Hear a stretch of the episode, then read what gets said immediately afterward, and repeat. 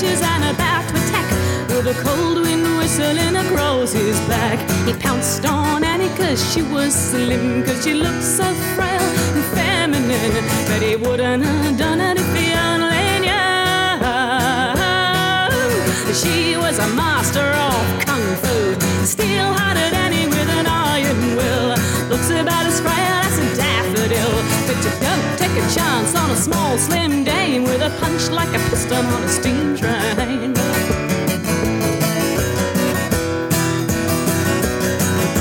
Steel-hearted Annie don't like to pose like a trembling victim in a movie show. She gets mad when she's in distress like an animal in the wilderness. There's nothing that she wouldn't do to survive. Got a strong desire to stay alive, and she looks cute in pink or blue. She is a master of kung fu, steel-hearted Annie with an iron will, looks about as frail as a daffodil.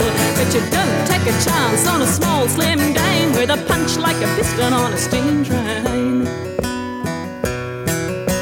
Steel-hearted Annie lived near a jail where a psycho killer was released on bail. He crept stealthily through the night, broke into a house to give her a fright, and the cold wind whistle round the window frames made a sound like a ghost rattling chains. But the psycho killer ran for his life when he saw Annie coming with a carving knife. Steel-hearted Annie with an iron will, looks about as frail as a daffodil. But you don't take a chance on a small, slim dame, a punch like a piston on a steam train.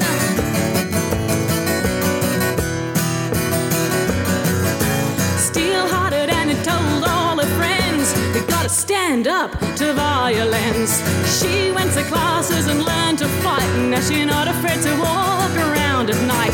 She's a great big shark in a little tin can, a little firecracker with a great big bang. So just be careful what you do, cause Annie's now a master of kung fu.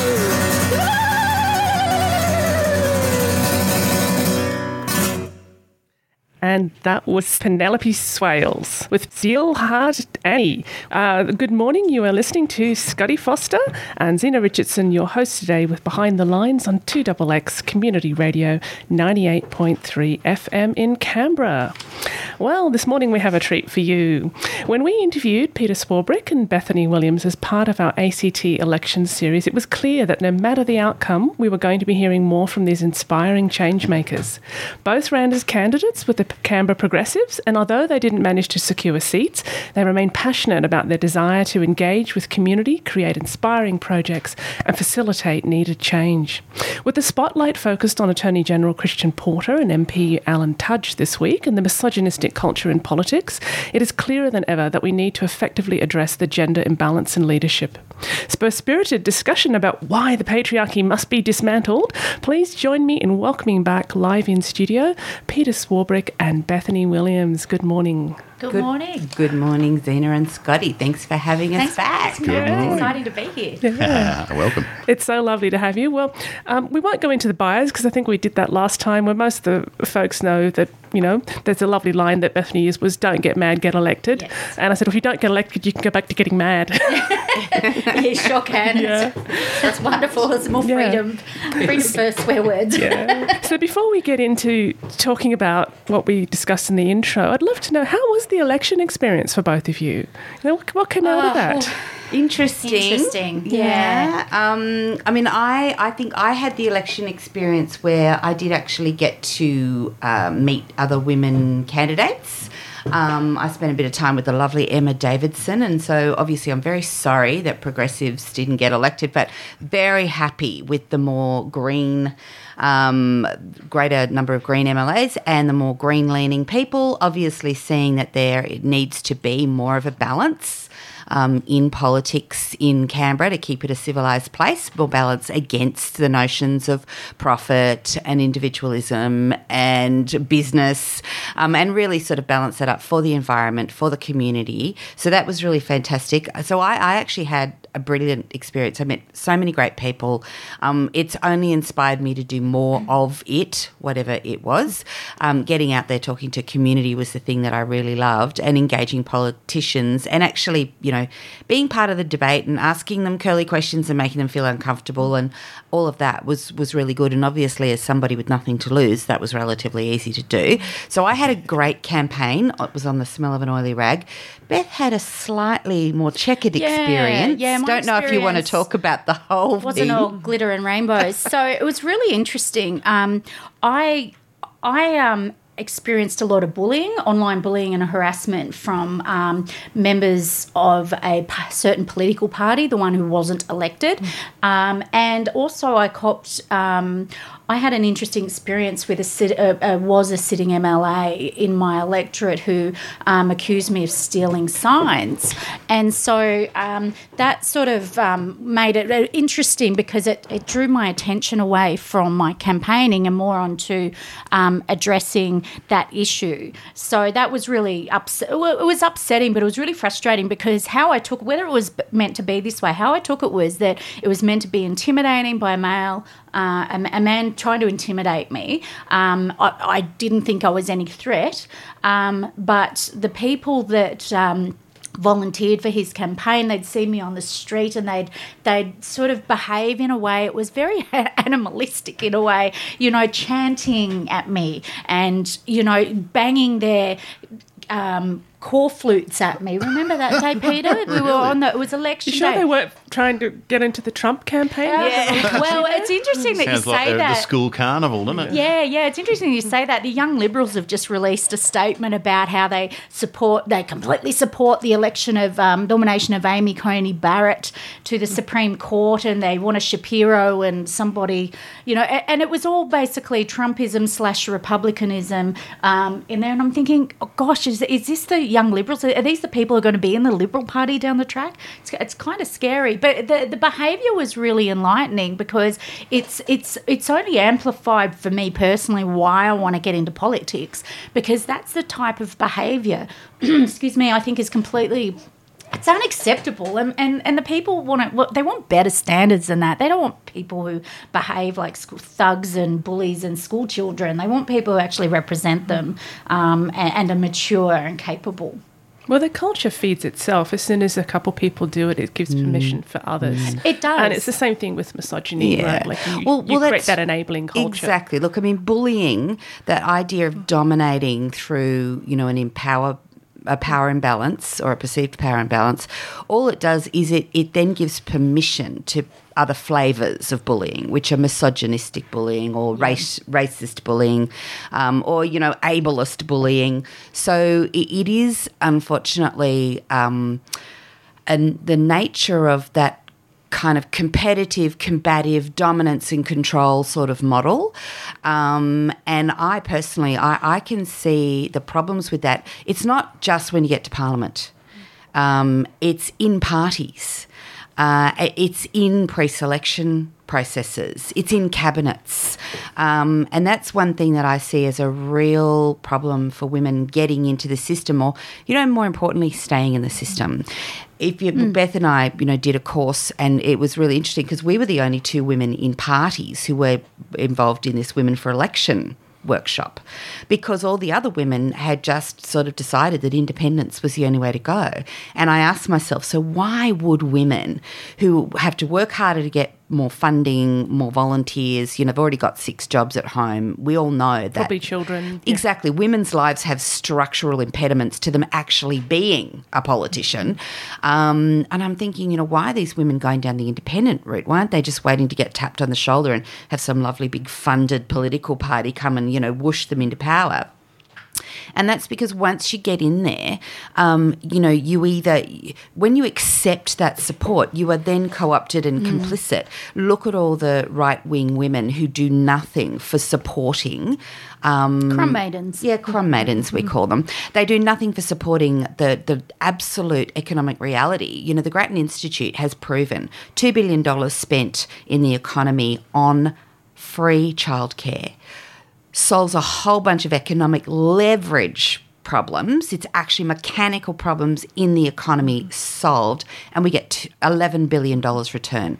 Now, there's only one reason that that is not the first economic port of call for any government, particularly this government. It's ideological. It's evidence-based, it's economically prudent, it's, you know, it's capitalism. It's the patriarchy. Well, but that's what I'm saying. It's the thing that makes you the most money. So if you're looking at it in terms of, you know, you've got to say, why is that not something that is becoming legislated? Well, if it was capitalism, you'd think that they would support women because if it's proven to make more money, you think that it would. So it can't be just capitalism. It's the patriarchy, so, and it's wanting to support the patriarchal structures. But what we found, I mean, Bethany found it in the process of getting elected, you get this kind of pushback. And, you know, Beth as a very vocal and you know what it is, what attracts these people to Bethany is she's fearless. She just doesn't show any fear about speaking up and challenging. And, you know, she doesn't go around screeching at people or calling them names or, you know, she makes very strong statements. And then when she won't back down, when she does, she says, no, that's what I believe and here's why, you know, that sets off a whole bunch of kind of reactions in people. I was lucky in that I was in part of a team. There were three. There was one man and two women. And how bizarre, how funny. We didn't get any of that rubbish. You know, look, I got the odd, weird comment on Facebook, but, you know, relative to the amount of sort of vitriol that Beth got. And I think that was about how much of a threat I was in my electorate, which is zero. And clearly this particular MLA, I think that they knew their numbers were a bit rubbery, they weren't solid, and Beth was a threat, a political threat. But, you know, so behave politically, have better ideas than Bethany, say better things than Bethany. Prove yourself to be a better person. That's right, do better campaigning than Bethany. So my signs got stolen hand over fist. Like I put out 68 signs and I retrieved 14. I had to put them out in two batches because the first lot nearly all disappeared, and I just couldn't believe that they'd gone to that length to try and sort of silence me or make me invisible. But look, every time somebody went after me, I would use that. It just made me more stronger and more determined to speak out. And this is the thing. A lot of women won't get into politics because they don't like that bullying and the harassment and the nastiness and the vitriol that goes with it. Well, see, I don't like it either.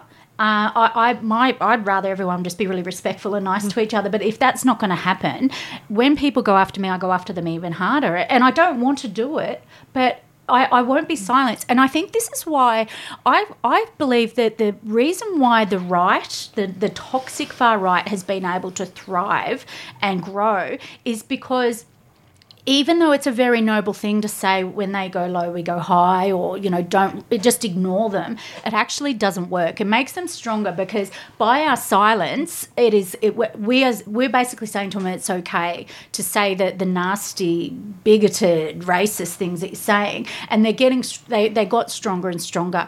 And so for me, while I think it completely lacks class, and I don't like to have to do it, I go hard back at them, not in a personal nasty way, but I will go hard back at them. I expose them. I use my social media. Like yesterday, some man I've never heard of contacted me on Twitter and said, he said, I need to set you right. You don't know what you're talking about. Meet me for lunch. He wanted to mansplain to you, did he? He wanted to mansplain to me, but he demanded that I meet him for lunch. And I said, well, no. Sure, I said, I'm quite happy with my views. I don't feel like I need to meet you for lunch. Anyway, but then so that must have been the day before. And then yesterday he inferred that I was up with all the men in Parliament, you know, hanging out with all the men. You know, he inferred that I was...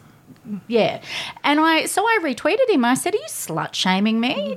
Are you a man? You know, you didn't like that I didn't meet you at lunch, so now you're slut-shaming me. And then I just stood back and let all my beautiful friends on Twitter just take him apart. But, you know, what it does, I'm exposing them. I'm not going to just ignore them and hope that they go away. I want to expose them so that that people see the types of feet, you know, the things that people say to women that I know that they don't say to men. Yeah. You know, I have these exchanges all the time, even on LinkedIn recently. Well, there was one. The problem is actually, and it's not even just getting volumes of women into Parliament. I mean, ACT has had parity for a number of years. I think the last Legislative Assembly we had parity, which is fantastic. It's whether that does anything. So there's the first fight to get into the party. Then there's the second fight to get elected. And the problem, I think, is that the fight continues because the system is the issue. It's not necessarily individuals. And so women then are sidelined. You know, if a party helps them get elected, they have to stay in their factions. They have to stay in their caucus. They have to, you know, basically trade political points today on childcare for promise of preferment tomorrow. And Beth and I talk about the fact that, you know, once women get in, oftentimes there's not all, you know, you're still hamstrung. Look at Penny Wong on the issue of same-sex marriage. And because there's an intrinsic sort of maleness about this sort of tribal political parties, women don't work like that. We're very happy to be collaborative. We've been conditioned, whether we are personality-wise in our own right, if we didn't have any conditioning, no matter where we are on the spectrum of collaborative versus competitive, because women are like men, we are a wide range from one to the other. Women are just conditioned. We spend more time, we're more educated because it's our job is nurturing everybody apparently. So we're educated to listen to people and to collaborate with people, and no matter how much that might be against our own sort of individual tendencies. So the way in which the party systems work and how women have to operate once they get there, it's just no wonder women give up, because at every point there seems to be another hurdle, whether it's the beginning bit of getting, you know, harassed online to then Anne Ruston. Anne Ruston the other day getting, you know, somebody asked her opinion about the male culture in Parliament and a man needed to step in and answer for her. But it's also whenever women speak out, if women dare to have a voice and dare to speak out and challenge the patriarchy, they're punished. So this was evidenced by, you would have probably seen the Four Corners report on Monday night about Alan Tudge and Christian Porter. Now and Q&A as well. So a woman called Kathleen Foley, who's a barrister from in the Victorian Bar, she was voted out after that. Now, I rang and made a complaint yesterday, and I was told that, though these votes have been open for 2 weeks. But see, the thing is, Four Corners had been investigating that report for weeks. So Christian Porter would have known. And I would like to know the gender makeup of those 2,000 members of the Victorian Bar, because I'd like to know how many are men. And I'd like to know if we will never know, but the optics of it are dreadful, because to all appearances, she was voted out because she dared speak out against an entitled white predator. And, you know, she was punished for it, and we all are. And this is completely unacceptable, and this is the culture we have to try and change. And this is what, you know, I'm really, really passionate about it. A few years ago, when I thought I wanted to get into politics, I went and met with Kate Carnell, who to get some advice on being in politics. And her advice was that I probably won't get in if I don't have a particular issue like rates or you know, development or something like that. I have to sort of be around, but I'm hoping that she's wrong, because my issue is about integrity and about purpose and about changing the culture. And as amazing feminist Mona Eltahawy said, it's not about women wanting to subjugate men or be better than them or have power over them. We just want freedom and we just want equality. I'm always striving for. And what men don't, many men in this patriarchal system, they don't see that women are always on the back foot. We don't have access to the same networks. We don't. it's just not the same. And while to many men, they look and say, well, women these days, do you have equality? What do you need feminism for? We still need it because it's predators like Christian Porter and Alan Tudge that they demonstrate why we still need feminism and how Kathleen Foley lost her position. Well, look, I mean, it's mathematical. There's 52% of women of the population, and there's less than we're sinking on the OECD ladder. There's less than 21% representation in Parliament across Australia. I mean, it's so there's patriarchy. There's two reasons for that. One is women are just not capable. So, you know, please provide your scientific data for women not being capable of leadership, or because we're all, you know, rubbish, or there's something structural that you swear to God you can't see holding us back. Well, there is. And we say we can see it, but again, men are like, oh, no, but you know, you have to understand this and you have to understand that. So Beth and I have talked a lot about the, you know, how do we get around this?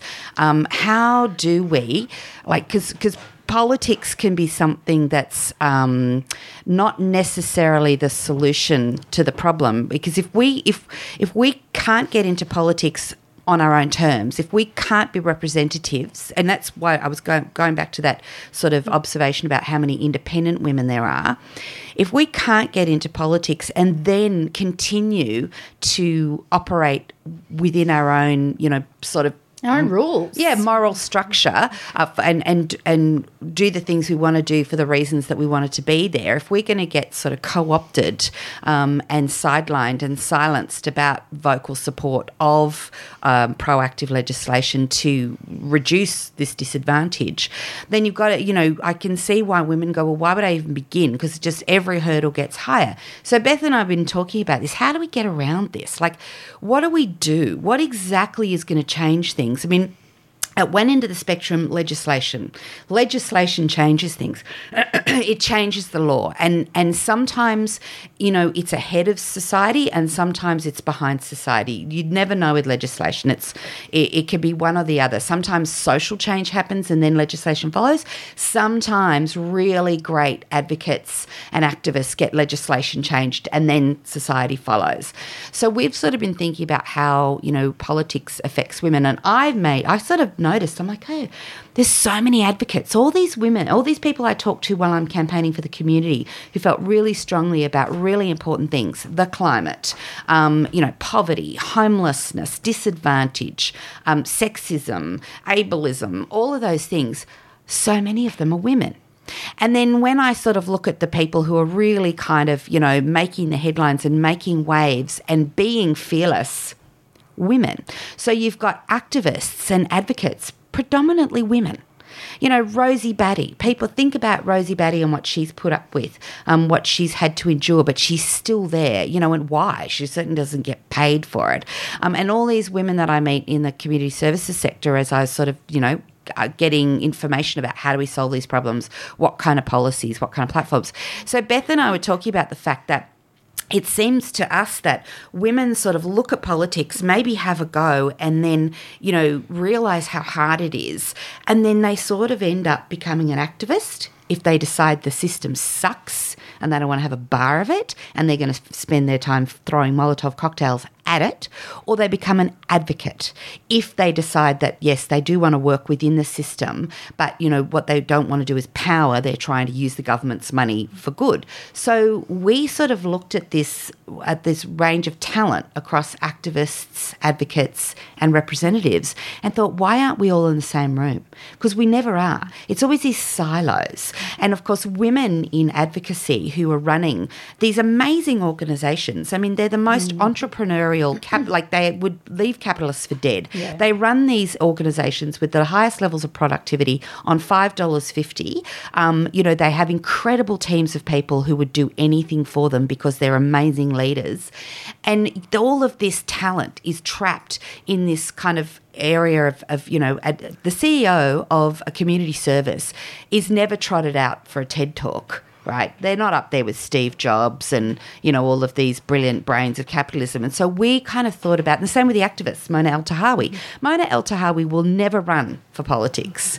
You know, neither would Celeste Little, neither would Clementine Ford, neither would Nakia Louie. Mm. So these are people who go, no way, you know, that system actually, it's out to get me. It's trying to break me. There's no way I am going to try come into the system and say, okay, I'll play by your rules, because I think your rules are illegitimate. So what we want to be able to do is get us all together and we'll break the system. Well, that's pretty right. much it. It's kind of like that idea of sort of somehow of getting these silos and what would be the focus? What would be the thing that would motivate women who have been operating in these different systems with different rules to kind of come together? So we've kind of been thinking about that post running as sort of, you know, official political candidates. What do we do next? Yeah. Look, just to break your flow, unfortunately. You've mentioned patriarchy a number of times. Now, I don't know, that sort of makes me think of my dad, and he's quite a nice bloke. But what do you mean by patriarchy? Well, look, the patriarchy is a system of, I suppose, it's a social hierarchy. It's been around for a long time, and if you kind of talk to anthropologists, what sort of seems to have happened is as smaller groups got larger and you needed kind of better structures to actually organise and maintain, you know, civility in larger and larger groups of people, you've got to have some sort of, you know, sociological structure. Somewhere along the way, Very early along the way, you know, men obviously found that it was easier to kind of control the society. Well, look at religion. I mean, in the Bible, you know, with women, Mary was a prostitute. That's only 2,000 years. You know, this probably goes back before that. So there's a point at which social organisation started to, men kind of decided to get the upper hand, maybe through, you know, physical dominance, and then really started to organise everything, so at the end of the day there's a benefit. There's kind of a deal that goes on with the patriarchy, which is there's a whole bunch of seeming benefits if you do consider yourself at the end of the day superior, because that's what it's based on. It's based on the notion of men are better at all the things that involve public life, power, government, religion. Oh, and private life as well. Men are just better than women across the board. Sure, but that's the deal. Yeah. So the public men get to be in control of everything, and what they do is they have a deal with the private men. So the private men get to be king in their own home. They get to be ruler in their own homes, while ever they support the public man ruler. So it's this sort of a deal that strikes a balance between public and private power for men. And, you know, it has economic benefits. Well, look at marriage. Marriage is a social construct for women law. Were a chattel. We were there for as property. Husbandry, right? Yeah. Oh, exactly. And, I mean, look at our language. Yep. Yeah. You know, livestock. Policeman, fireman, you know, men standing in for everybody. And that really is at the crux. History. His story, exactly. So that's the crux of the patriarchy, is that man is the norm. And so it's developed around this notion that man is a norm. So whatever man does or thinks is normal, everything else is other. And, of course, if you think about it, in dividing the population into two really simple black and white, and when people talk about binary, it's what they mean, two black and white groups, one group is in and one group is out, it's a whole lot easier than if you had one group trying to control 10 out groups. Now imagine if, you know, the every day the patriarchy group had to go to war on an equal footing with the disabled group, the women group, the, you know, the people of colour group, the people from a different ethnic background group. So it's all about maintaining that power balance by giving men saying all men have this special something and you can all be part of our club, but you have to play by the rules. And the rules are that, yeah, you get to consider yourself a little bit superior. And it's, again, it's not an individual choice. It's actually a structural thing. So boys are conditioned. Mm. Boys are conditioned to that, you know, they get to do whatever. Oh, boys will be boys. They don't have to be responsible for their behaviour. And girls have to be nurturers. Yeah, but by the same token, you know, there are costs. The patriarchy isn't all beer and Skittles for the blokes. The rates of suicide are horrendous. Depression. We studied that in mental health. Exactly. Yeah. Men's inability, because they haven't been trained to connect with their emotions, is costly. Mm-hmm. So whilst the patriarchy is economically costly and emotionally costly to women, it's also economically and emotionally costly to men. And so it's a system that really, at the end of the day, the ultimate benefit comes down to about 2% of the population. Yeah. Really, the patriarchs are not your lovely dad. The patriarchs are Rupert Murdoch. The patriarchs are Donald Trump. Exactly. Christian Porter and Alan Tudge. Yeah, because they're the patriarchs. That's right. And what they will do is they will hold on to power at all costs. They will discriminate and disadvantage everybody and support anybody who will do that on their behalf. And Mona Eltahawy, who is a big favourite of both Beth and mine. She's an amazing activist. She's Egyptian. She's lived in the UK. She's lived in the States. And she has this notion of the patriarchy as an octopus. And so it's a system of power that is supported by the legs. So if you imagine the head's the patriarchy, right, that's the kind of the brain's trust.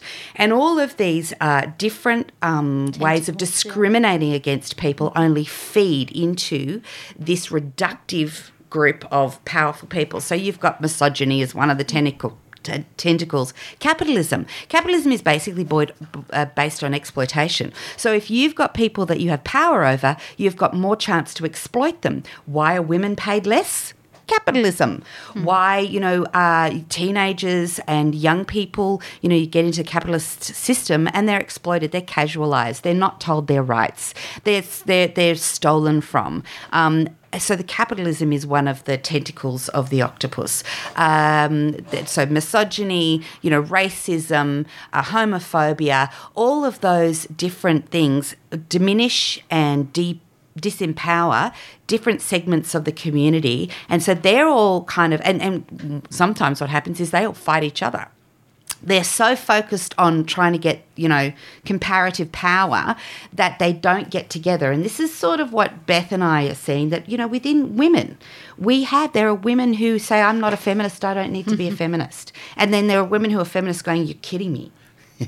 So the term the crumb maiden that Peter and I mentioned before, we listened to an interview with Mona Eltahawy, and Mona described women who they basically support the patriarchy by accepting it. So we see a lot of these women, for example, Julie Bishop and other women in the Liberal Party in particular.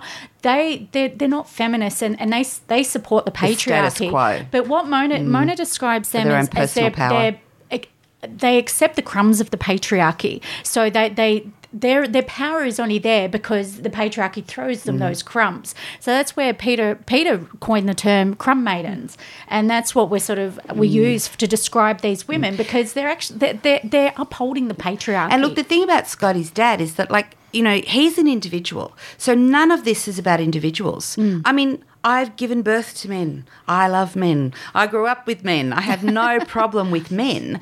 It's actually the system, that kind of gives men, there's no way out of the deal, right? You are conditioned as a boy. And women, so if you think about it, women, if their only power is relative to their proximity to a man, then women are conditioned to support sort of their own survival, empowerment, whatever, through supporting men. And this is where you get this internalized misogyny. That's what that means. It doesn't mean that I, you know, hate myself. What it means is that I believe that I am not as capable of ruling or leading. I believe I am hysterical. I believe other women are emotional. I mean, you've got someone like Peta Credlin, okay? She's the perfect example of what I would call a crumb maiden. She really thinks that every day she goes out and disempowers and actually attacks strong feminist voices, that she's somehow getting more points on the patriarchy board, that one day she will get her golden reward. Julie Bishop is somebody who spent her entire life supporting conservative white men, doing everything that they wanted her to do. She was slim, she was brown, she looked terrific in pearls, she was incredibly well-spoken, she was effective at her job. She wasn't just a very, nice package. She was smart and she was clever and she worked her guts out.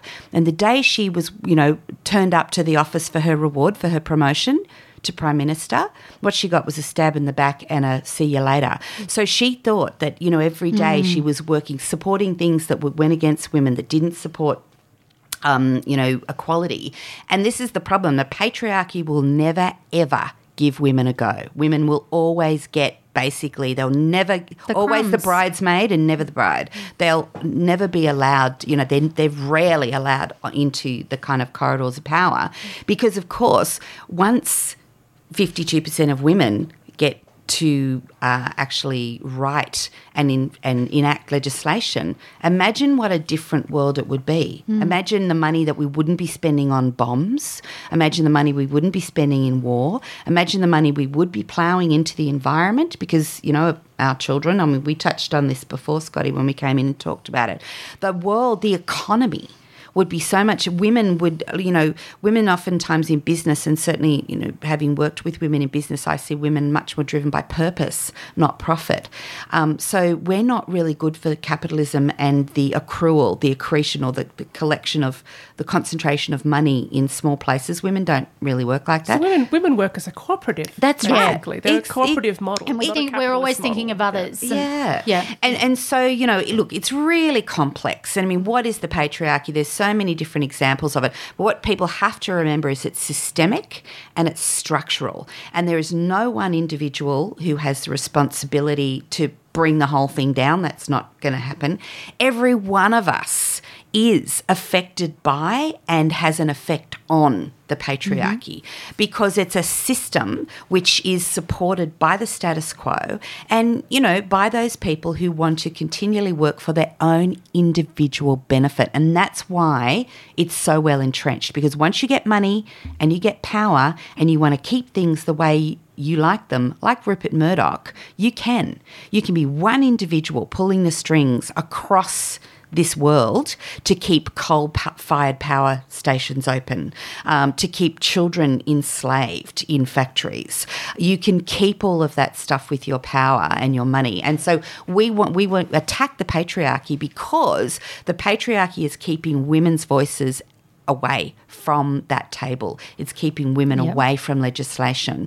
And until we get women enacting legislation, so many of these structural protections are just not going to be put in place. So we'll continue. We've had the vote for so long. But look at what happened to get the vote, and look at the violence done to the women who were trying to get the vote. That just goes back to what you were talking about, which is how dare you take up space? Mm-mm. How dare you have... Yeah, get out of the way. You be loud, You're taking out space. So one of the things that's really interesting is in 2014, Tony Abbott dropped. So in 1984, we had all of the sort of ERA fight, so the Equal Rights Amendment fight, Gloria Steinem in the US, and so states were coming online, and everybody's thinking about equal rights and how it, how it was or wasn't in their constitutions. We had Gough Whitlam start a lot of stuff. Malcolm Fraser, to his credit, continue a lot of stuff, and then you had Bob Hawke really driving the Office of Women.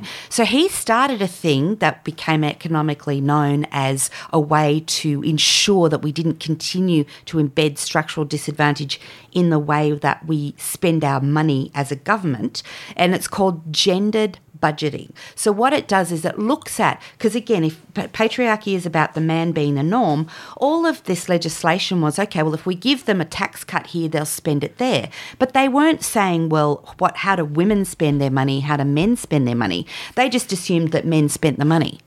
So as families have changed and women, you know, and marriages and different sorts of marriages, all of a sudden you have to men are no longer the norm head of this nuclear household with a 9-to-5 job, you know, with 4 weeks of holiday a year with an average income of X. That doesn't exist anymore. And so in the 80s they started this gendered budgeting. So it was actually convention. It's not really legislated anywhere, and it was agreed that we would look for disadvantage when we made budgetary decisions. That was happening till 2014. And guess who? Our esteemed Minister for Women, Tony Abbott, of The Onion and the Ironing Board, he was the one who actually just said, no, we're not doing this anymore. And there's no legislation to enforce it. There was nothing to stop him from and nobody noticed, except the OECD, because we have dropped something like 20-odd places in the equality. And so that one decision has this massive effect. So none of the departments are now directed to consider gendered budgeting. And look what's happened. We've now got to this she session.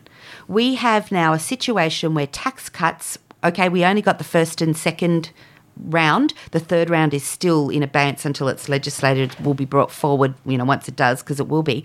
But that's where men get $2.28 and women get $1. Again, it's science, it's fact, it's maths. And that is absolutely a direct result of Tony Abbott saying we don't need gendered budgeting. So it's not about giving women more. It's just making sure that you don't continue to entrench this structural disadvantage. Well, there can be evidence too by the article you sent me yesterday, Peter, in The Guardian, about how the COVID, how it's affected university. And university spots have dropped. Men have dropped out by about 21,000, but women have dropped out by about 86,000. It's really disproportionately affected women. Well, you see, because capitalism wasn't ready for COVID. So COVID's affected capitalism in a way that's shown up all these cracks about, you know, it's all based on merit and it's all based on working hard. And, well, it's not. Because if you don't have the community to support, right, if those women are taken out of action because they're homeschooling and, you know, basically they're no longer being sort of, you know, used in our economy as cheap labour, you see the effects. You see the disproportionate disadvantage, like all in one big boom. You know, before it was easy to argue it away, to pretend it wasn't there, make up a whole bunch of other excuses like, oh, women just don't want promotion. They just don't, you know, they don't want this. They're not good for that. They're it doesn't choosing to them. Stay home. Oh, yes, work choosing. I love that. See, that's the patriarchy using its form of discrimination and giving it another name as choosing and then blaming us, making it like we have this choice in a system that we didn't design, that doesn't consider us, that does every opportunity, it will keep us out of the loop. And when people sort of say, oh, Peter, oh, you know, this big conspiracy theory you've got about the patriarchy, I'm like, okay, women have had a vote for over 100 years. Why are we not 52% in the parliament? Why not? How come Justin Trudeau can basically appoint a 50% cabinet, his cabinet in 2016, was it? 2014? 2014, 50% women. Oh, you know, Prime Minister Trudeau, why? Why do you have a cabinet of 50% women? His best answer ever, 2014. That's why. That's all the answer he needed. And ministers of colour and ministers absolutely. Yeah. Yeah. And look at Canada backgrounds. Has continued to, you know, lead the world in some social reforms. He has continued to be a very effective and, you know, a prime minister who's been re-elected. So and really basically was saying that was their one overriding qualification, and it's worked really well, and that's a legacy that, you know, will be really hard to sort of to kind of roll back, whereas you continue to have our Conservative politicians using the merit argument. Don't get me started on that. This is an argument I have all the time, this merit principle, because... Explain the merit principle to us. Well, the merit principle is when we talk about maybe the potential of having quotas, a lot of men will come out and say, well, it should be based on merit because if you have quotas, you're discriminating against men. Should be the best person for the job. But clearly there's so much mediocrity in leadership. Mm-hmm. If merit was considered, there would be probably more women than there are men in government and in leadership positions, but there's not, because merit to men, merit to the patriarchy is just picking mirror images of themselves, and it's not choosing people best on their skills and abilities. Well, it's also, it makes this big assumption that everybody just goes, oh, yes, yes, until you start picking it apart, that it's a level playing field. It's not. I mean, you know, if I have joked for years, and then I love the fact that Annabelle Crabb wrote a book called The Wife Drought. I've joked for years, if I only had a wife, I'd rule the world. So, you know, women don't have that same ability to come to the playing field level just from a practical point of view, let alone an attitudinal point of view, because you do have men who will, in their language, still display these attitudes. And, I mean, your dad might have said lots of things that make me bristle, and you go, oh, gosh, you know, like your dad might have wanted to open the door for me. Your dad might have wanted to protect me. Your dad might have wanted to feel that, you know, it was his job to look after women. And, of course, it would sound really churlish of me to say, well, Scotty's dad, thanks very much, but, you know, like you're being a patriarch. But the truth is, if you dig down, what does that mean? What it's suggesting is that women are weaker. Women need somebody to look after them. That's right. Yeah. And so it's not about the men's gorgeous willingness, which is a lovely social aspiration to help everybody and look after everybody when they need it. But the assumption is you're a woman, You need help. Yeah. You're a woman, you need protection. Not you're a woman, you get to choose to ask for protection. You're a woman, you get to choose to ask for help. So there's always this assumption that someone else knows better than a woman, and it feeds into the notions of consent. Right? So we don't have positive consent in our legislation. We do not have a description of a woman having to say yes, please. A woman has to prove that she said no.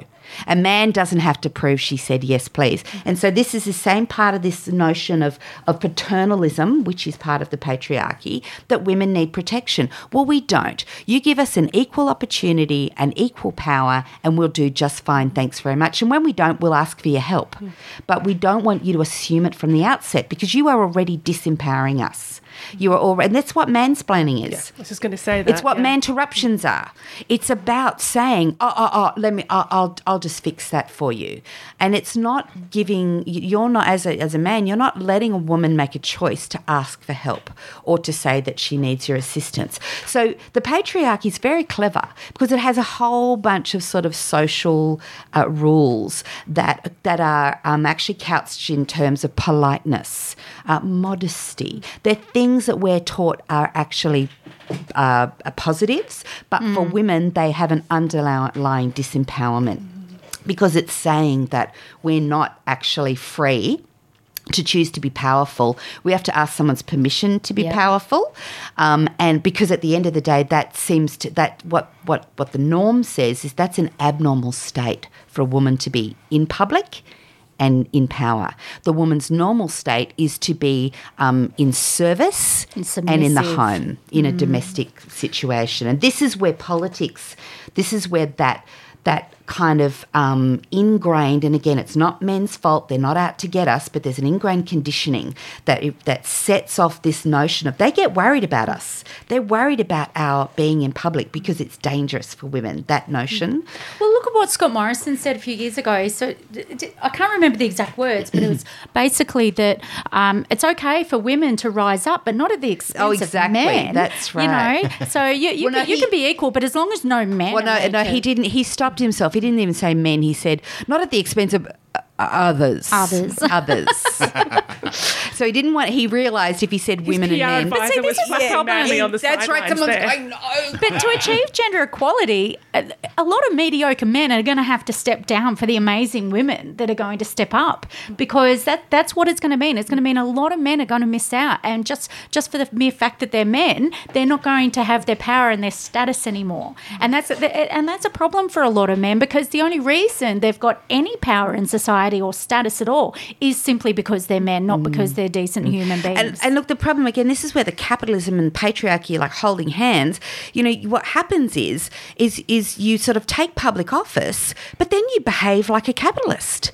I mean, you know, Gladys Berejiklian's boyfriend, he's going, oh, great, Gladys, my girlfriend's the boss, so I'm just going to sneak a few little deals past her because, you know, she's got the power, and why wouldn't I use my public office to make money? And if you think about that, so, you know, there's a sort of a capitalism, there's a profit kind of motive in politics. Is not necessarily money. So what Christian Porter is doing is he's getting a profit by basically getting to have as many girlfriends as he likes in Canberra, and having that sort of, so, you know, amongst his fellow ministers, getting the cachet of having the prettiest, smartest ones on his arm at the winter ball. You know, that young woman said on Four Corners, she said, we were going together and I wanted to hang back because she's like, oh my God, we're having an affair. The last thing we want to do is push it in people's faces. Oh no, Alan Tudge, wanted her on his arm, you know, and so same with Christian Porter. He's quite happy to be seen in public, in the public bar with young women, because that affords him status, that's that sort of capitalism of power. And if a female minister were to do that, what would happen? Well, you know, it's interesting. So Gladys, the what happened with Gladys was very interesting. So basically, she then got painted as but he'd lost everything, and I was being like basically his emotional rescue dog. So Gladys gives, because she's sort of emotional and caring and nurturing. She's not this kind of take no prisoners, because that's a man, you know, too bad, I do what I want. That wasn't Gladys's kind of like narrative. Her spin doctors came up with he had no one else in the world. I'm sorry, she's a premier. She is a powerful person. Her first responsibility is to the state. And yet they knew the way to get her out of that predicament and the really bad and maybe criminal choices, who knows, wait till she gets in front of ICAC if that ever happens. But they knew that the thing to do was to paint Gladys as the sort of weak, emotional one who had to help him. So somehow he's a crim and he's about to get indicted. Everybody's dropped him like a hot potato, but it's Gladys Berejiklian, Premier of New South Wales, leader of, you know, millions of people. It's her job to be his emotional rescue dog. You know, see, no one would ever try and push that story when it came to a man. But it's so frustrating. It's really clear to see the difference isn't to men and women, how they're treated when they do slip up. I mean, look, is it Christine Holgate in the Australia Post? Is that her name? Obviously she did a pretty it didn't pass the pub test, but in the scale of all the stuff that the LNP do, in the scale of land capture value in Sydney airports, I know. And you know, the other thing, this is why we need to get more women, is because whenever one woman makes a mistake, because women aren't perfect and there are a bunch of mediocre women. Yep. When one woman makes a mistake, and this is how you kind of, you know, this is one of the biggest definitions of sexism I see. She stands in for all women. And she's made an example of all women. She's Eve. Woman. That's right. See why we don't have women in power? Yeah. See why women don't make good CEOs? See why? Whereas, you know, you get man making mistake. Well, first of all, everyone will go blue in the face and they'd rather chew their own arm off than admit that he made a mistake. Mm. They will all rally around him. And then it was just, people make mistakes, move on. You know, how many frailty? What is it? Christian Porter and Alan Tudge. Human frailty. I mean, Scott Morrison said. Well, how many times has Scott Morrison trotted out human frailty? Yeah. Look, so you're talking about this patriarchy thing, and I've been looking at what the state is, and I can't find a good definition, so I had to make one up. And I reckon the state is the top in top down. It's just a group of people who are at the top, be it business or politics or whatever, and that's pretty much what you're describing, isn't it? Oh, absolutely. The patriarchy is the flavour of the state. Yeah. Now, if we had, so say we had a more socialist state, the thing about that is that, look, it's not that there isn't the patriarchy in Scandinavian countries, but what they've recognised is that you kind of have to legislate. Look, social behaviour is ingrained. It is like concrete. It takes a long time to chip that stuff out, and you can't do it overnight. So you've got socialist states that actually recognise this sort of unholy nexus between the patriarchy and capitalism, and what they do is they legislate to sort of, temper the worst effects of disadvantage, to temper the worst effects of, the us and them, because sort of sociological studies show that it's not the actual absolute amount of money that you earn when it's rich and poor. What creates social unrest and what creates all of the worst social problems that we have, because that's why we go on about it. It's not because Beth and I have decided that our job is to be, patriarchal warriors because, we want shields or trophies. It's because the patriarchy is the place that we have to attack at its root these social problems. So when you've got a socialist government or a socialist state, they've recognised that you need to hold capitalism down and you need to hold patriarchy down, because unchecked they will rise and you get this massive differential between the richest and the poorest. And what sociologists know is it's actually the gap. It's the lack of hope of the people at the bottom that they will ever have a chance to improve their lot, and the sort of messages that they're given, like women, that it's just you're women, you're this race, you're from this background, you're this religion, that defines you. And there's no, you're lesser simply because of that. So I agree with you. The state is, and the patriarchy is the state. Right. And if you think about the Constitution of America, one of the most modern constitutions, of course, it was written by rich white men who wanted to leave England so they could start their own aristocracy. There's no doubt about the Constitution saying you can vote, but only if you own property. So, the most democratic place in the world still has the patriarchy actually embedded in its own declaration of freedom and independence. Well, it wasn't freedom for all. It was for all of those people that we consider people. It was for white men. Yeah. For society. Society. And again, if you go back to your idea of the state, that's who the state was. The state was a bunch of rich plantation owners. We're seeing a lot of the sort of deals that were done after emancipation and after the Civil War. A lot of the social sort of pressure that came to bear, even though we had all of these laws on one hand, you had all of that social, capitalistic and economic pressure to sort of, re-enslave African Americans through the penal system. We couldn't do it legally anymore, so we made them into criminals, we put them into prisons, and then we sent them back to the tobacco farms. The state is a very complex thing. It's not just the laws. It's also those social conventions. Yeah, absolutely. And I've got my own theory of this. Instead of calling it patriarchy, I'm calling it psychopathy. Because you look at the list of things that you need to become a psychopath. You need to score high on glibness and superficial charm, grandiose sense of self-worth, pathological lying, being conning, manipulative. Sounds like the LNP. A lack of remorse or guilt, shallow emotions, callous, lack of empathy, failure to accept responsibility, need for stimulation. So, there might be adrenaline junkies going in front of the media, parasitic lifestyle. Oh, wow. No realistic long-term goals, impulsive, irresponsible, poor behavioural controls. What are you saying here, Scotty? And criminal versatility. No, wow. This is the DSM. The DSM criteria for a psychopath. Yeah. And wow. So you'll have to send me that after the show. Yeah. So you look at, it's by a bloke called Robert Hare. It's not in the DSM. Oh, okay. It's actually a diagnostic thing.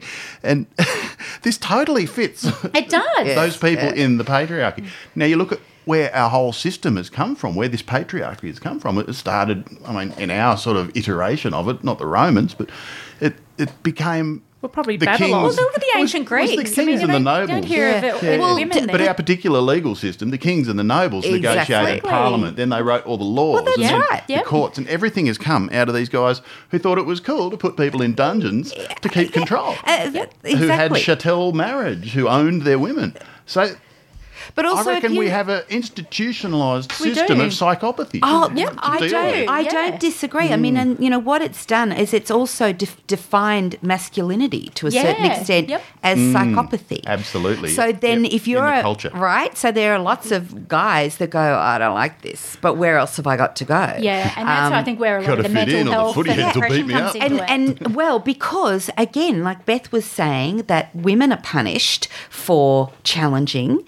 So are men. So, you know, when we talk about bystanders, there are a whole bunch of men who probably are watching a whole bunch of stuff that they do not like, but they're co-opted because, you know, they've got this choice. So you can be bullied, disempowered, chucked out of the tribe, you know, isolated, ostracised, or you can just go with the flow. So you've got this constant bind every day for people to make non-psychopathic choices. It is really heartening to see. I see a lot on social media, on Twitter, where I've got engaged with people regularly. A lot of men, and a lot of older men too.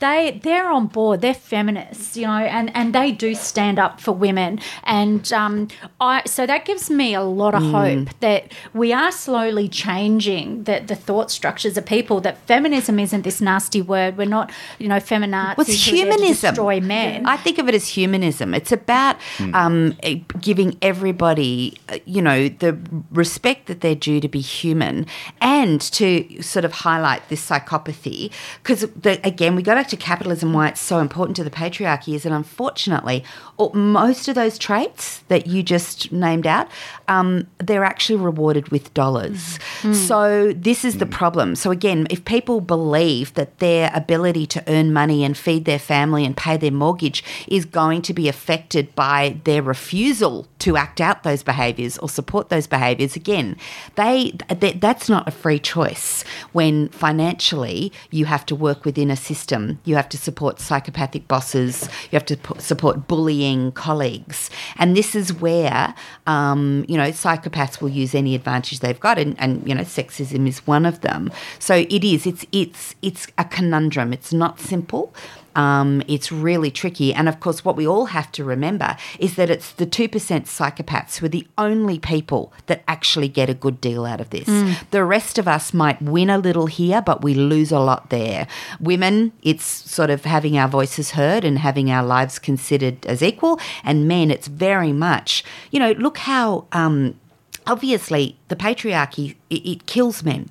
It makes them sick, it makes them depressed, it makes them anxious, and it gives them the highest rates of suicide and also dislocation from their families, inability to have relationships with their children, all of these things which are heartbreaking and not their fault. It's not their individual fault in many cases. So this is why, you know, we have to figure out how do we chip at the structure, not just fight as little individual activists.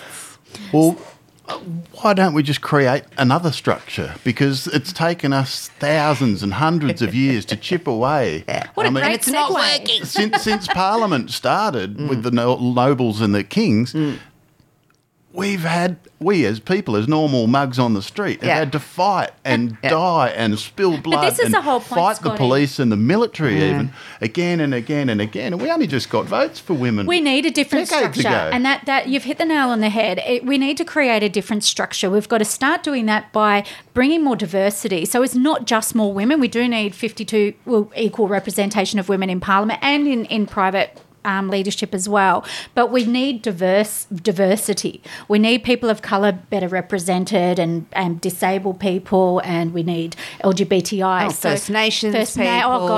First Nations. We need to do a lot of work there, but we need to create a new structure, and that's why when we talked about why we need to dismantle the patriarchy, coming back full circle to that, that's why we need to dismantle it, because while the patriarchy exists, anyone who's oppressed by the patriarchy will never have a voice and never have freedom. So by just gently, it's a tricky thing because it's so threatening to the men who benefit from the patriarchy, the thought of losing any of their power and entitlement.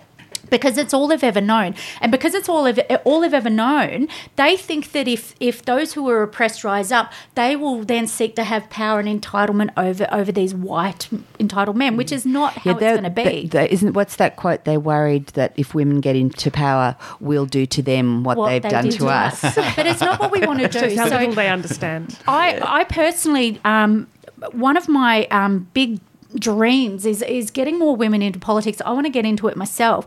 I want to dismantle. I want to help be part of something that dismantles this system. And we've got to do it politically so we can get more women involved in legislating. And we've got to call out the bad behaviour when we see it. And we've got to – there's so much work we've got to do, but I do think it is achievable for us to do it. We've just got to create the structures on the ground level for it to happen. Peter and I have been talking about an initiative that it's just a concept at the moment, but I'll let Peter talk about it more. She's got better words than me. Well, we sort of thought about, you know, all these women who are kept apart. You know, we've got women running in political parties, and the thing that seemed to keep women apart was this idea of a political position: left, right, green, middle, centre, whatever, and that seems to, unfortunately, for some women. It just seems to shut down the women's discussion.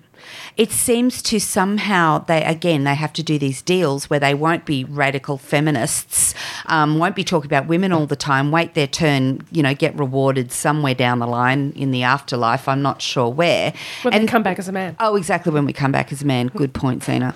So what I've been thinking about is I think women have started to see, particularly with the pandemic, you know, women have seen women like themselves on the Centrelink queues. Women have seen women who we've all sort of said, oh, well, we're too smart to get unemployed, or we've got a really good job because we work really hard. When something like the pandemic comes along and it exposes this system that has people living in this precarity, and there's not a safety net for women. It's just too bad that, you know, you're no longer that valuable to capitalism. You have to lose your job. You have to stay at home and look after the children. You get no choice. So the idea is to actually kind of appeal to women on a non-political basis. And it's actually about a practical so it's not making feminism left or right, and it's not even about feminism. It's about women who want to change things in their community. And so it's actually bringing women together, and I thought about this idea as a union.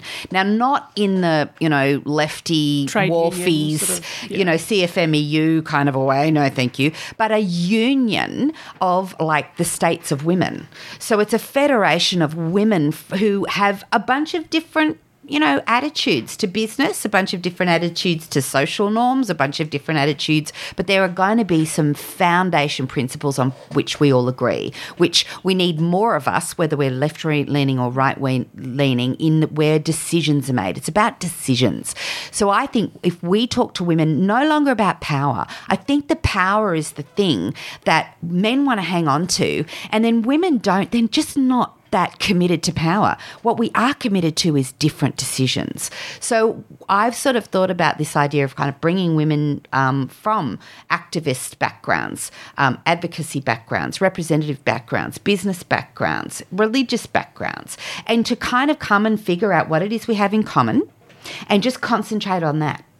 And, for example, coercive control is something that there's more legislation. It's really important because so much domestic violence goes without consequence because there's actually not laws written to deal with choking, for example. So choking can be incredibly damaging. Women who have been in domestic violence situations where they've been continually choked, they might have a red mark on their neck, and people are like, oh, you know, come off it, that's no big deal, like you didn't really hurt you.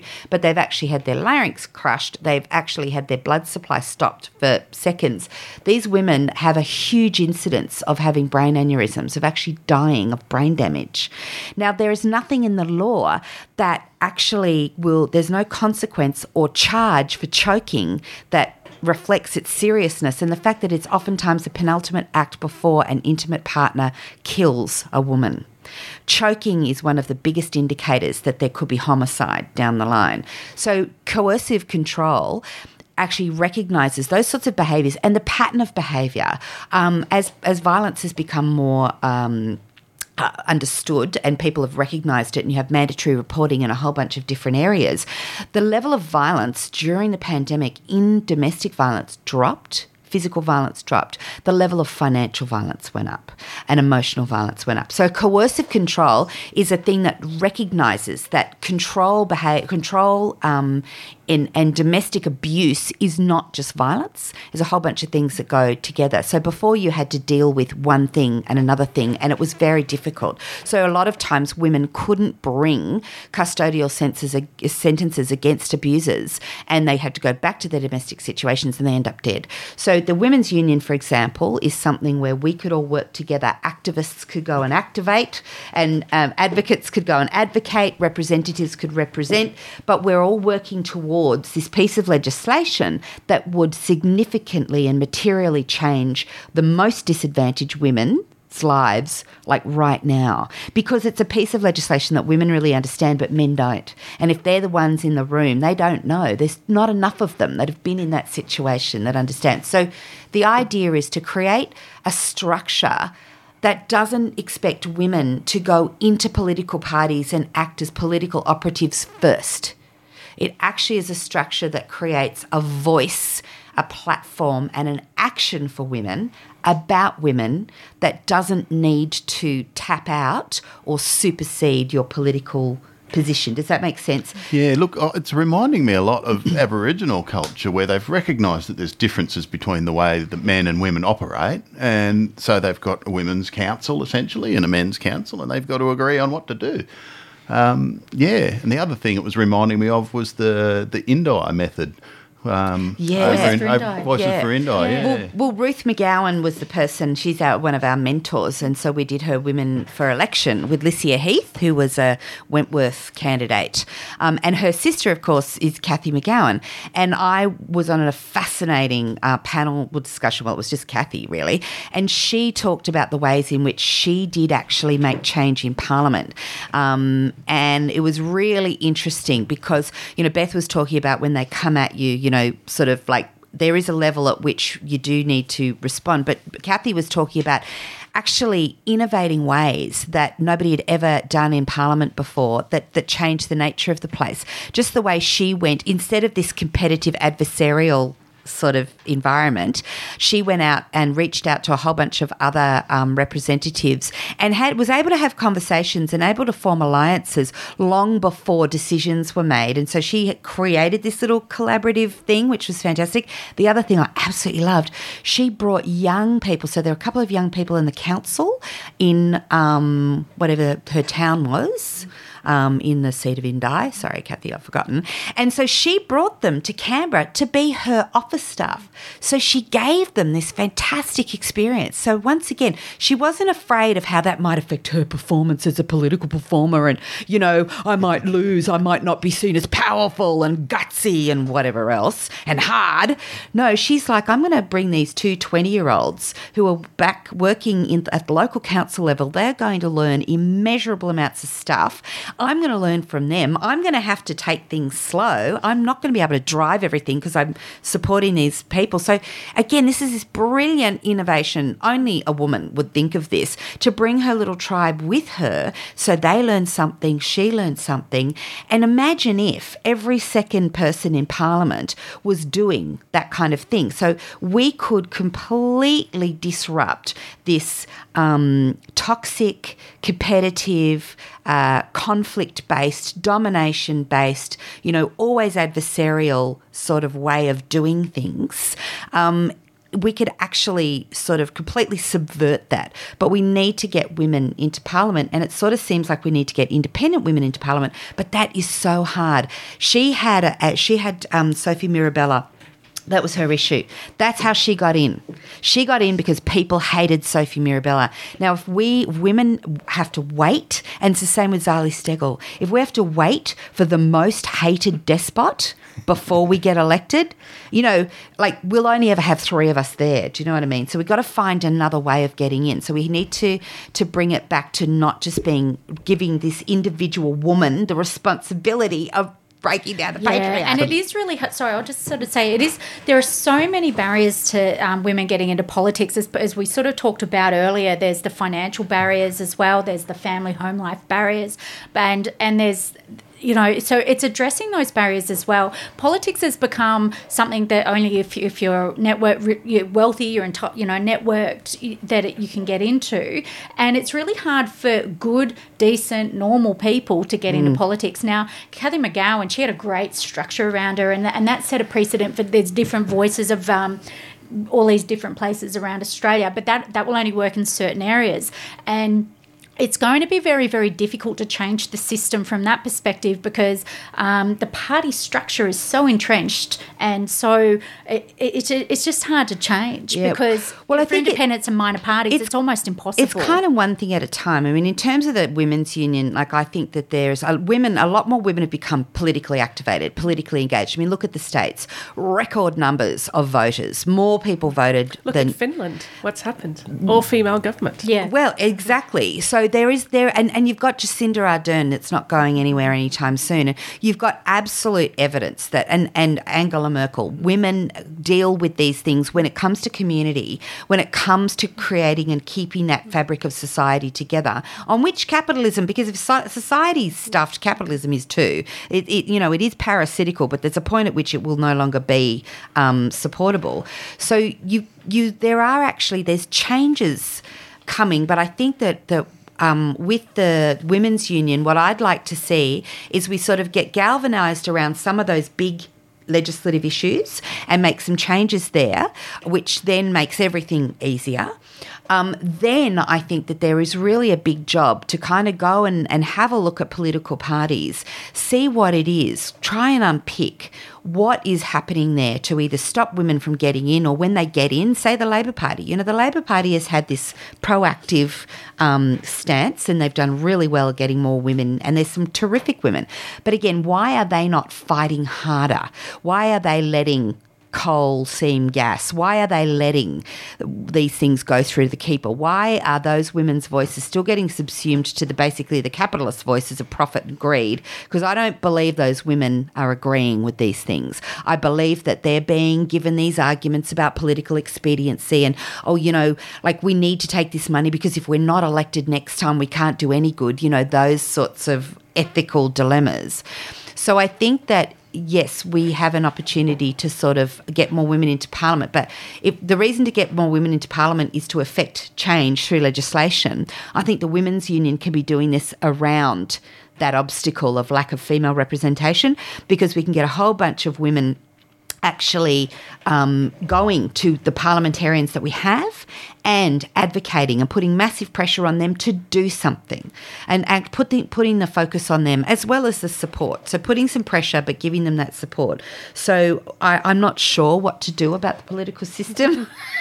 Well, but I love the idea of getting into Labor and making change myself, but that's pretty... Now, a conversation about patriarchy would be completely neglectful if we didn't mention the Democratic Federation of Northern Syria. Are you guys aware of this? No.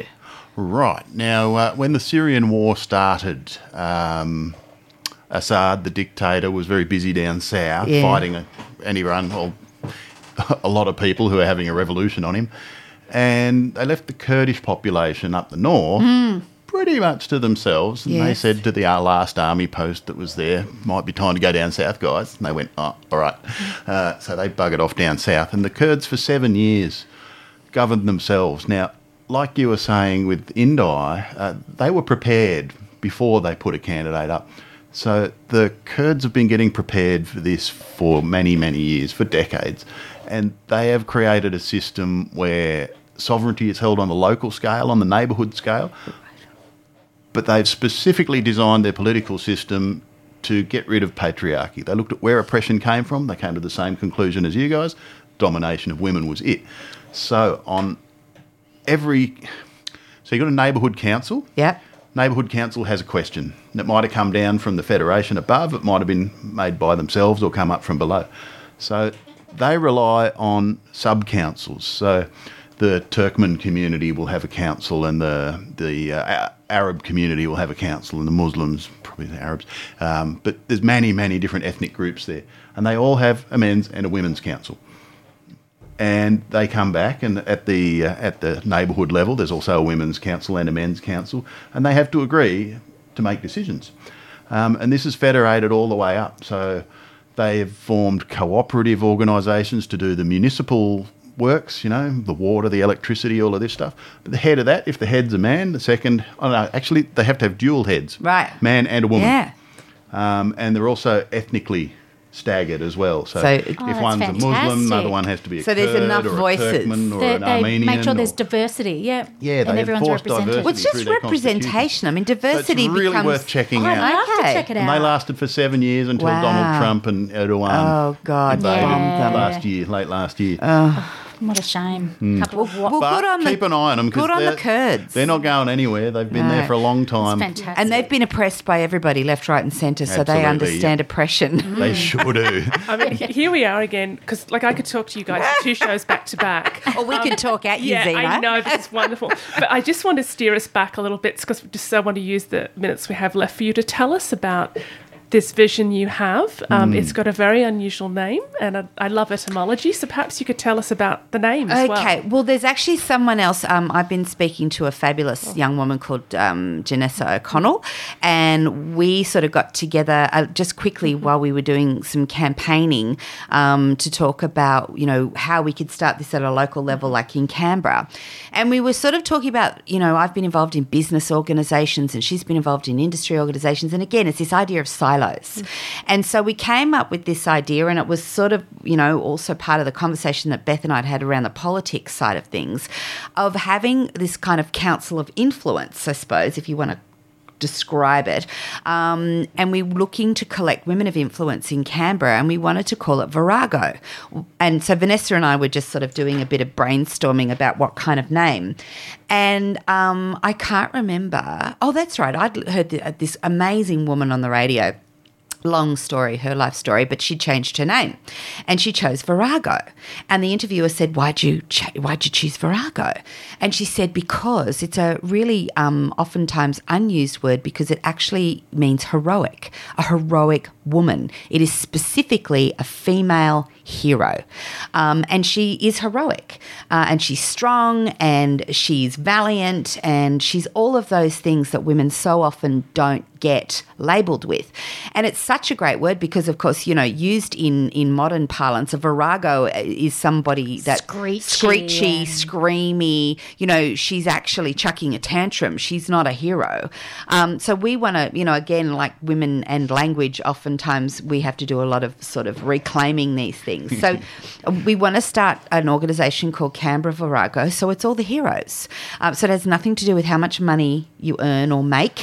It has nothing to do with how much political or social power you have or you have not. It's actually about those small acts of heroism that you do in your family or in your community. Yeah, and I really love the idea of it because, you know, throughout my career I've been a public servant for a long time, and I've never had access to those women's groups because I wasn't a woman in business, or I wasn't anyone, you know, a woman in IT or anything like that, because all these groups, as Peter said, are siloed, and unless you fit into one of those, you don't participate in them. And so what I love about this is being able to bring women from all diverse walks of life, bring them all together and unite each other and raise each other's voices. And kind of subvert the capitalist idea that, you know, value comes to money, and the patriarchal idea that value is about social influence or social status, because, you know, women just aren't in that game. We're not in that race.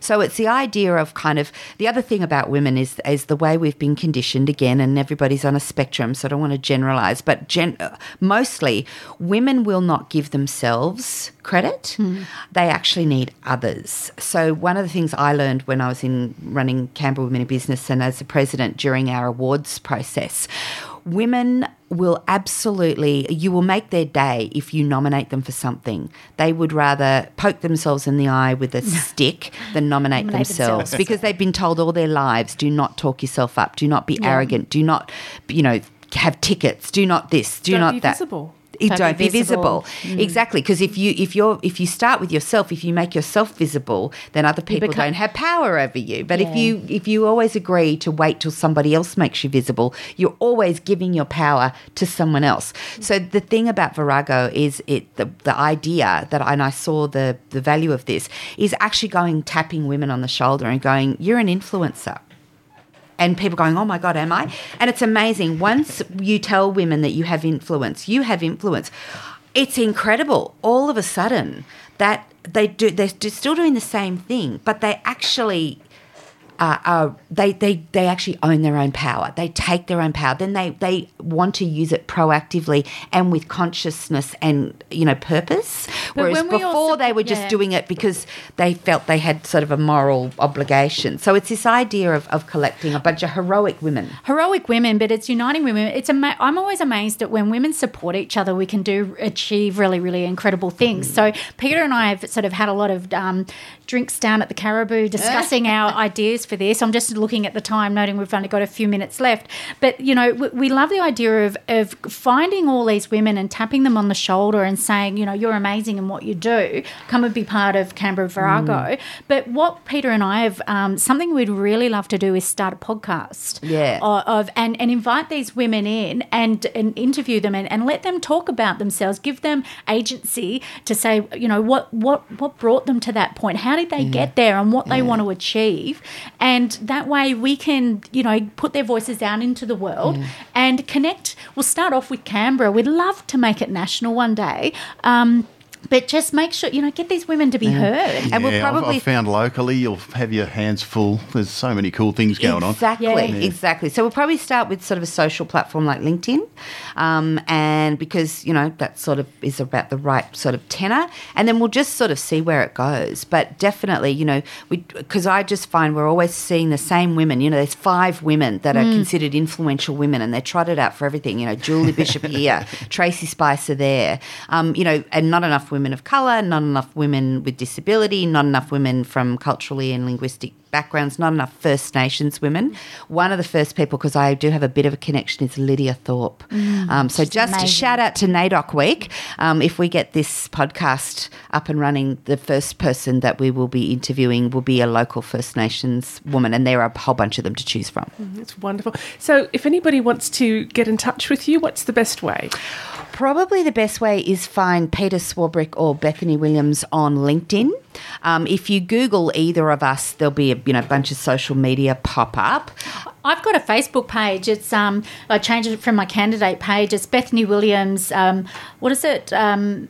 Political commentator and wannabe politician. I might change mine too. I might change mine to Peter Swarbrick Virago. Yeah. So that's something anyone can follow and get in touch with me with there. Oh, that's fantastic. Well, we always run out of time with you guys. Because, you should have seen Scotty saying, "We haven't got enough questions. We haven't got enough questions." We're like, "No, we only need about 2 questions." We'd love to come back. Peter are going to talk. Well, we'd love to hear more. Come back when we've got more going on for Virago. We'd love to. 2XX is looking for local shows. Yeah. Oh, maybe you might want to get on air. Maybe we start a Canberra Virago show. Bring it on. I think there's a lot of potential there. Yeah. Well, thank you for coming back in the studio. It's so good to have you guys here. It's always so much fun. Great to have you. So that's, again, the end of another beautiful show, but a huge thank you to Bethany Williams and Peter Swarbrick for joining us this morning and looking forward to hearing more about Virago Canberra very soon.